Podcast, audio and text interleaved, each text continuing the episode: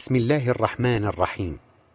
الحمد لله رب العالمين والصلاة والسلام على سيدنا محمد رسول رب العالمين وعلى آله وأصحابه أجمعين.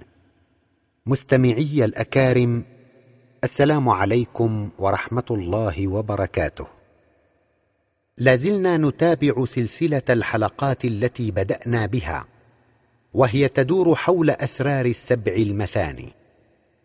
بينا في الحلقة السابقة أن الوصول إلى معرفة الحقيقة أي الرؤية الشهودية المستنيرة لحقائق الأشياء تجعل سير الإنسان في هذه الحياة على الصراط المستقيم. هذه المعرفة لا بد لها من قوانين وسنن سنها الله سبحانه وتعالى لعباده ليسلكوها ويظفروا بسعادة الدارين. أما القوانين قال تعالى في سورة البقرة مشيرا إلى ذلك. الحق من ربك فلا تكونن من الممترين. الحق من ربك. أي الحق من ربك يا محمد. فلا تكونن من الممترين. أي أنت ابدا لن تكون من الذين لا يرون الحقائق بنور. قال رسول الله صلى الله عليه وسلم تعلموا اليقين بمجالسة أهل اليقين. وقال أيضا المرء على دين خليله فلينظر أحدكم من يخالل. وأكد تعالى لرسوله الكريم أن الهدى لا يكون بغير هذا الطريق. فقال تعالى في سورة الأنعام وإن كان كبر عليك إعراضهم فإن استطعت أن تبتغي نفقا في الأرض أو سلما في السماء فتأتيهم بآية ولو شاء الله لجمعهم على الهدى فلا تكونن من الجاهلين. أي لن تكون منهم أبدا. تجدر الإشارة إلى حرف لا. بآية فلا تكونن من الجاهلين وكذا بآية فلا تكونن من الممترين. إن حرف لا حرف نفي بكلتا الآيتين الكريمتين. أي لن تكون ابدا من الجاهلين ولن تكون ابدا من الممترين أي عمي القلوب. وموجز معنى هذه الآية الكريمة أن الرسول صلى الله عليه وسلم لفرط حنانه على الخلق ورأفته بهم كان يتمنى أن لو يستطيع أن يأتي المعاندين بمعجزة باهرة. فلعلهم يهتدون ويخلصون مما يحيط بهم من شر وشقاوة. فبين له تعالى أن الهداية لا تكون بالمعجزات وإظهار خوارق العادات. ولو شاء الله تعالى لأنزل على أولئك المعاندين آيات من السماء فظلت أعناقهم لها خاضعين. لكن ذلك لا يجديهم نفعا ولا يفيدهم معرفة وعلما. ولا يصل بهم إلى إيمان بل يجعل نفوسهم مكبوتة متطلعة دوما إلى ما استقر فيها من شهوات. وذلك مما يتنافى مع السنن التي وضعها الله تعالى لهذا الإنسان. وقد كنا أتينا على ذكرها من قبل. فإن فعلت النفس الخير وعرفت ربها فقد هديت. قال تعالى في سورة الكهف وقل الحق من ربكم فمن شاء فليؤمن ومن شاء فليكفر يتلخص معنا مما سبق أن الرؤية الصحيحة ومشاهدة الحقيقة لا تكون ولا يمكن أن تكون إلا بعد معرفة المربي والإيمان به. والأمر موقوف على مشيئة هذا الإنسان وصدقه في طلبه. وقد أشار تعالى إلى هذه الناحية في كتابه الكريم فقال تعالى في سورة فصلت وأما ثمود فهديناهم فاستحبوا العمى على الهدى فأخذتهم صاعقة العذاب الهون بما كانوا يكسبون. لقد هداهم الله تعالى على لسان رسولهم إلى الطريق التي يصلون منها إلى الإيمان بالمربي ومن ثم إلى الاستنارة بنوره ومشاهدة الحقيقة لكنه مستحب العمى على الهدى إذ تحولوا ثانية وركنوا إلى الدنيا وشهواتها فظلت نفوسهم في عمى وظلمة وهكذا فمعرفة المربي هي النبراس الذي يصل بالإنسان إلى مشاهدة الحقيقة وهي السبب الوحيد في الوصول إلى الخير والسعادة. وقد وهب الله تعالى الناس جميعا الفكر. تلك الأداة التي يستطيعون بواسطتها أن يصلوا إلى معرفة خالقهم ومربيهم. الله الله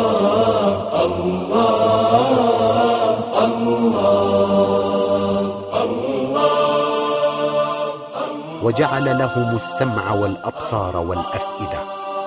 وبث في هذا الكون ما لا يحصى من الآيات التي تساعد الفكر على البحث والاستدلال.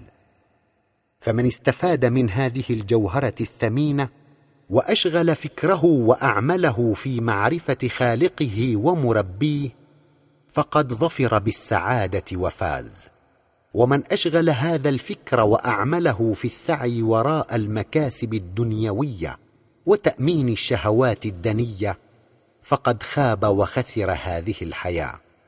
قال تعالى في سورة الكهف قل هل ننبئكم بالأخسرين اعمالا؟ الذين ضل سعيهم في الحياة الدنيا وهم يحسبون أنهم يحسنون صنعا.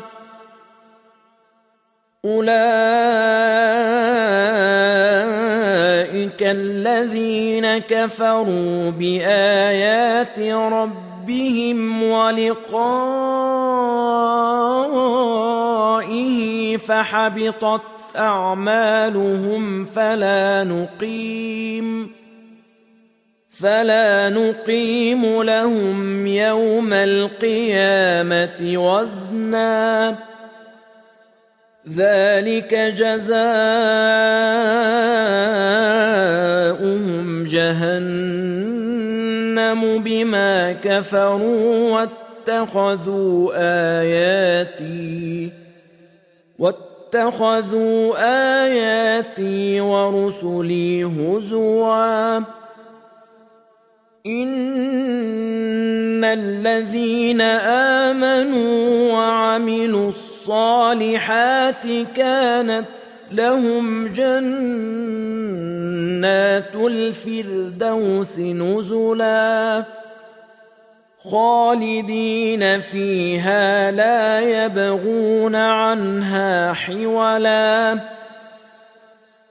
أما وقد بينت لك أن معرفة الخير من الشر والتمييز بين الحق والباطل لا يكون إلا بعد معرفة المربي فمن اللازم في هذا المجال أن أبين لك درجات معرفة المربي وما يتبعها من درجات التمييز بين الحق والباطل فأقول لمعرفة المربي جل جلاله درجات ثلاث هي الإسلام والإيمان والتقوى وأولى الدرجات هي الإسلام والمسلم هو امرؤ أقر بوجود خالقه ومربيه إقرارا. كما أقر بأن يد الله تعالى هي التي تسير الكون كله. فقال لا إله إلا الله محمد رسول الله قال هذه الكلمة بلسانه وصدق بها في نفسه. لكن قول هذا الرجل وتصديقه لم يكن مبنيا على نظر ذاتي وبحث فكري. واستدلال نابع من سعيه بالتفكير بالموت وخشية سوء المصير الأبدي. فالالتفات إلى الآيات الكونية الموصلة إلى مكونها وصانعها جل وعلا فيصل من خلالها إلى الإيمان الشهودي بربه. بل اعتمد قول امرئ يثق به وتابعه متابعة وصدق ما جاء به الرسول عن لسان الله تصديقا. فطبق أوامر الله كلها. إذ فعل المأمورات طمعا في الجنة ونعيمها وترك المنكرات وجاهد نفسه صابرا عن الشهوات خوفا من النار وحريقها. ومن هنا نستنتج أن التصديق بوجود المربي له أثره الكبير في التفريق بين الشر والخير. وبذا نستطيع أن ندرك طرفا من معنى آية الحق من ربك فلا تكونن من الممترين. فلولا أن هذا الإنسان صدق بوجود خالقه ومربيه ذلك التصديق ولولا أنه صدق بالجزاء على الأعمال وأنه مبعوث ليوم لا ريب فيه لما جاهد نفسه في الصبر عن الشهوات ذلك الجهاد الكبير. لقد صدق بكلمات الله وطبقها ولو لم ير حقائقها. فانظر إلى حال المسلم وانظر إلى آثار محبة الإنسان لامرئ مؤمن. وكيف أن محبة أهل الصدق تحمل صاحبها على السير في طريق الحق. وقد أشار الرسول عليه الصلاة والسلام إلى ذلك بقوله الكريم كن عالما أو متعلما أو مستمعا أو محبا ولا تكن الخامسة فتهلك. فمحب أهل الحق ناج دوما والمرء مع من أحب. وما دام المرء مستمسكا بمحبة من وثق به وما دام معتمدا نصحه فهو بخير. فإذا ما انقطعت أواصر المحبة أو كادت زلت به القدم وهوى. وهو والحالة هذه على خطر عظيم. وقد أشار القرآن الكريم إلى هذه الدرجة التي قد يصل إليها الإنسان والتي وصل إليها طائفة من الأعراب. فقال تعالى في سورة الحجرات قالت الأعراب آمنا قل لم تؤمنوا ولكن قولوا أسلمنا ولما يدخل الإيمان في قلوبكم. وإن تطيعوا الله ورسوله لا يلتكم من أعمالكم شيئا إن الله غفور رحيم. إنما المؤمنون الذين آمنوا بالله ورسوله ثم لم يرتابوا وجاهدوا بأموالهم وأنفسهم في سبيل الله أولئك هم الصادقون. وامتدح الله تعالى المسلمين بقوله في سورة الأحزاب إن المسلمين والمسلمات والمؤمنين والمؤمنات والقانتين والقانتات والصادقين والصادقات والصابرين والصابرات والخاشعين والخاشعات والمتصدقين والمتصدقات والصائمين والصائمات والحافظين فروجهم والحافظات والذاكرين الله كثيرا والذاكرات أعد الله لهم مغفرة واجرا عظيما. أما الدرجة الثانية من درجات معرفة المربي فهي درجة الإيمان. والمؤمن هو امرؤ جد في البحث عن خالقه ومربيه. وما زال يدأب في البحث ويواصل النظر والتفكير بآيات الكون متذكرا الموت والفراق وما بعده.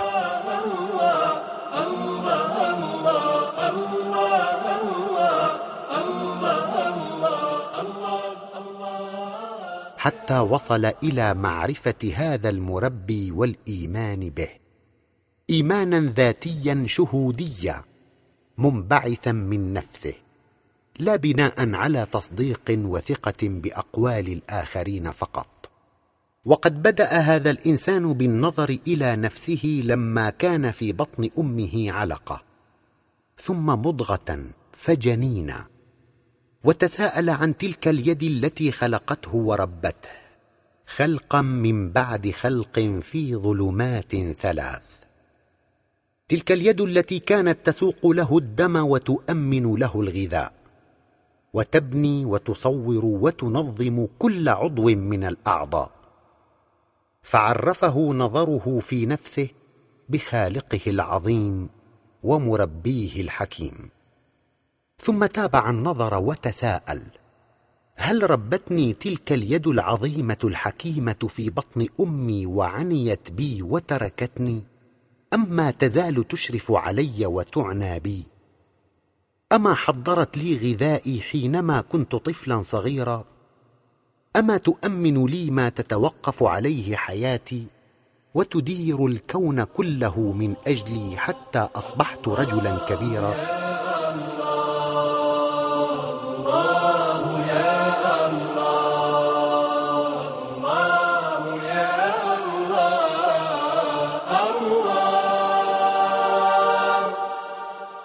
وما زال هذا الإنسان يتابع النظر والتفكير بطلب الوصول للإله حتى يتوصل إلى تلك اليد التي تعنى به وتربيه.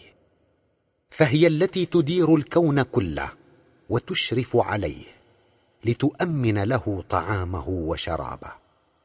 فلا إله إلا الله وكل ما في الكون سائر بأمر الله. فلا مسير له سواه. ولا تصرف لإنسان أو مخلوق ولا حركة له إلا من بعد مشيئة الله. عرف هذا الإنسان ذلك بناء على نظر وتفكير واستدلال كنا بيناه. نظر بعين الرأس. يرافقه التفكير الجدي المنطقي. يوصله للإيمان والمشاهدة القلبية بعين النفس. فكان إيمانه منبعثا من ذاته وقرارة نفسه. لا مجرد تصديق فقط صدق به شخصا طاهرا عاليا وثق به. هنا تجد هذا الإنسان الذي آمن بخالقه ومربيه إيمانا حقا وعرف أن الله تعالى معه ومشرف عليه دوما لا يستطيع أن يفعل منكرا أو يقترف خطيئة. إذ يحجزه إيمانه عن الوقوع في المحرمات ويقيه السيئات لأنه غدا يرى الله قريبا منه مشاهدا له مطلعا عليه. فقد عرف أن الله تعالى أنشأه وأنشأ الكون لأجله. وتسألني هل أصبح هذا المؤمن ممن يرى حقائق الأشياء حتى جعل يتباعد ويكف عن المحرمات؟ فأقول المؤمن في هذه المرتبة لا يترك المنكرات بناء على رؤيته حقائق الأشياء بل إنما يتركها خوفا من الله فهو يرى أن الله تعالى معه حيثما اتجه وسار. وقد تميل نفس هذا المؤمن لشهوة من الشهوات المحرمة لكن خوفه من الله يحجزه عنها. ومن هنا ندرك أيضا طرفا من معنى آية الحق من ربك. أي أيها المعلم للإيمان يا محمد صلى الله عليه وسلم فلا تكونن من الممترين. فلولا أن هذا الإنسان آمن بخالقه ومربيه لما سار على الحق ولما خافت نفسه من مخالفة أوامر الله والتعدي على الآخرين.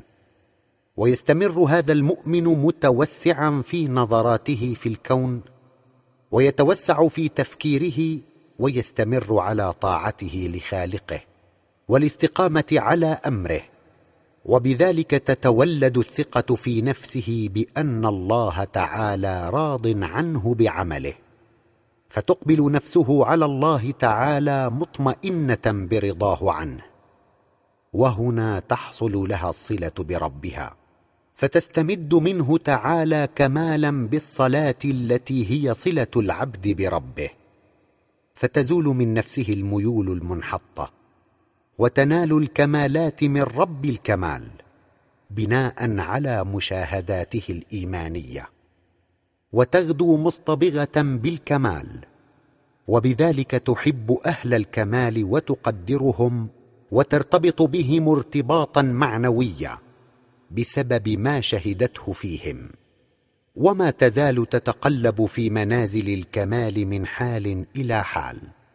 وترتقي في تعظيمهم وتقديرهم وحبهم يوما بعد يوم وآنا بعد آن حتى تصبح أهلا لأن تصاحبهم قلبيا وتدخل بمعيتهم على الله.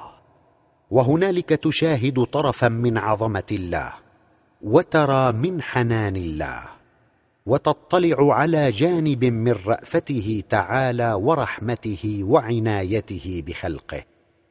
فتقدره وتحبه وتعشقه. وبذلك الحب والعشق وتلك الصلة العالية به يسري النور الإلهي لهذه النفس وتستنير بنوره تعالى. فترى بذلك النور الإلهي حقائق الأشياء. ترى الخير خيرا فتميل إليه وتحبه وتهواه.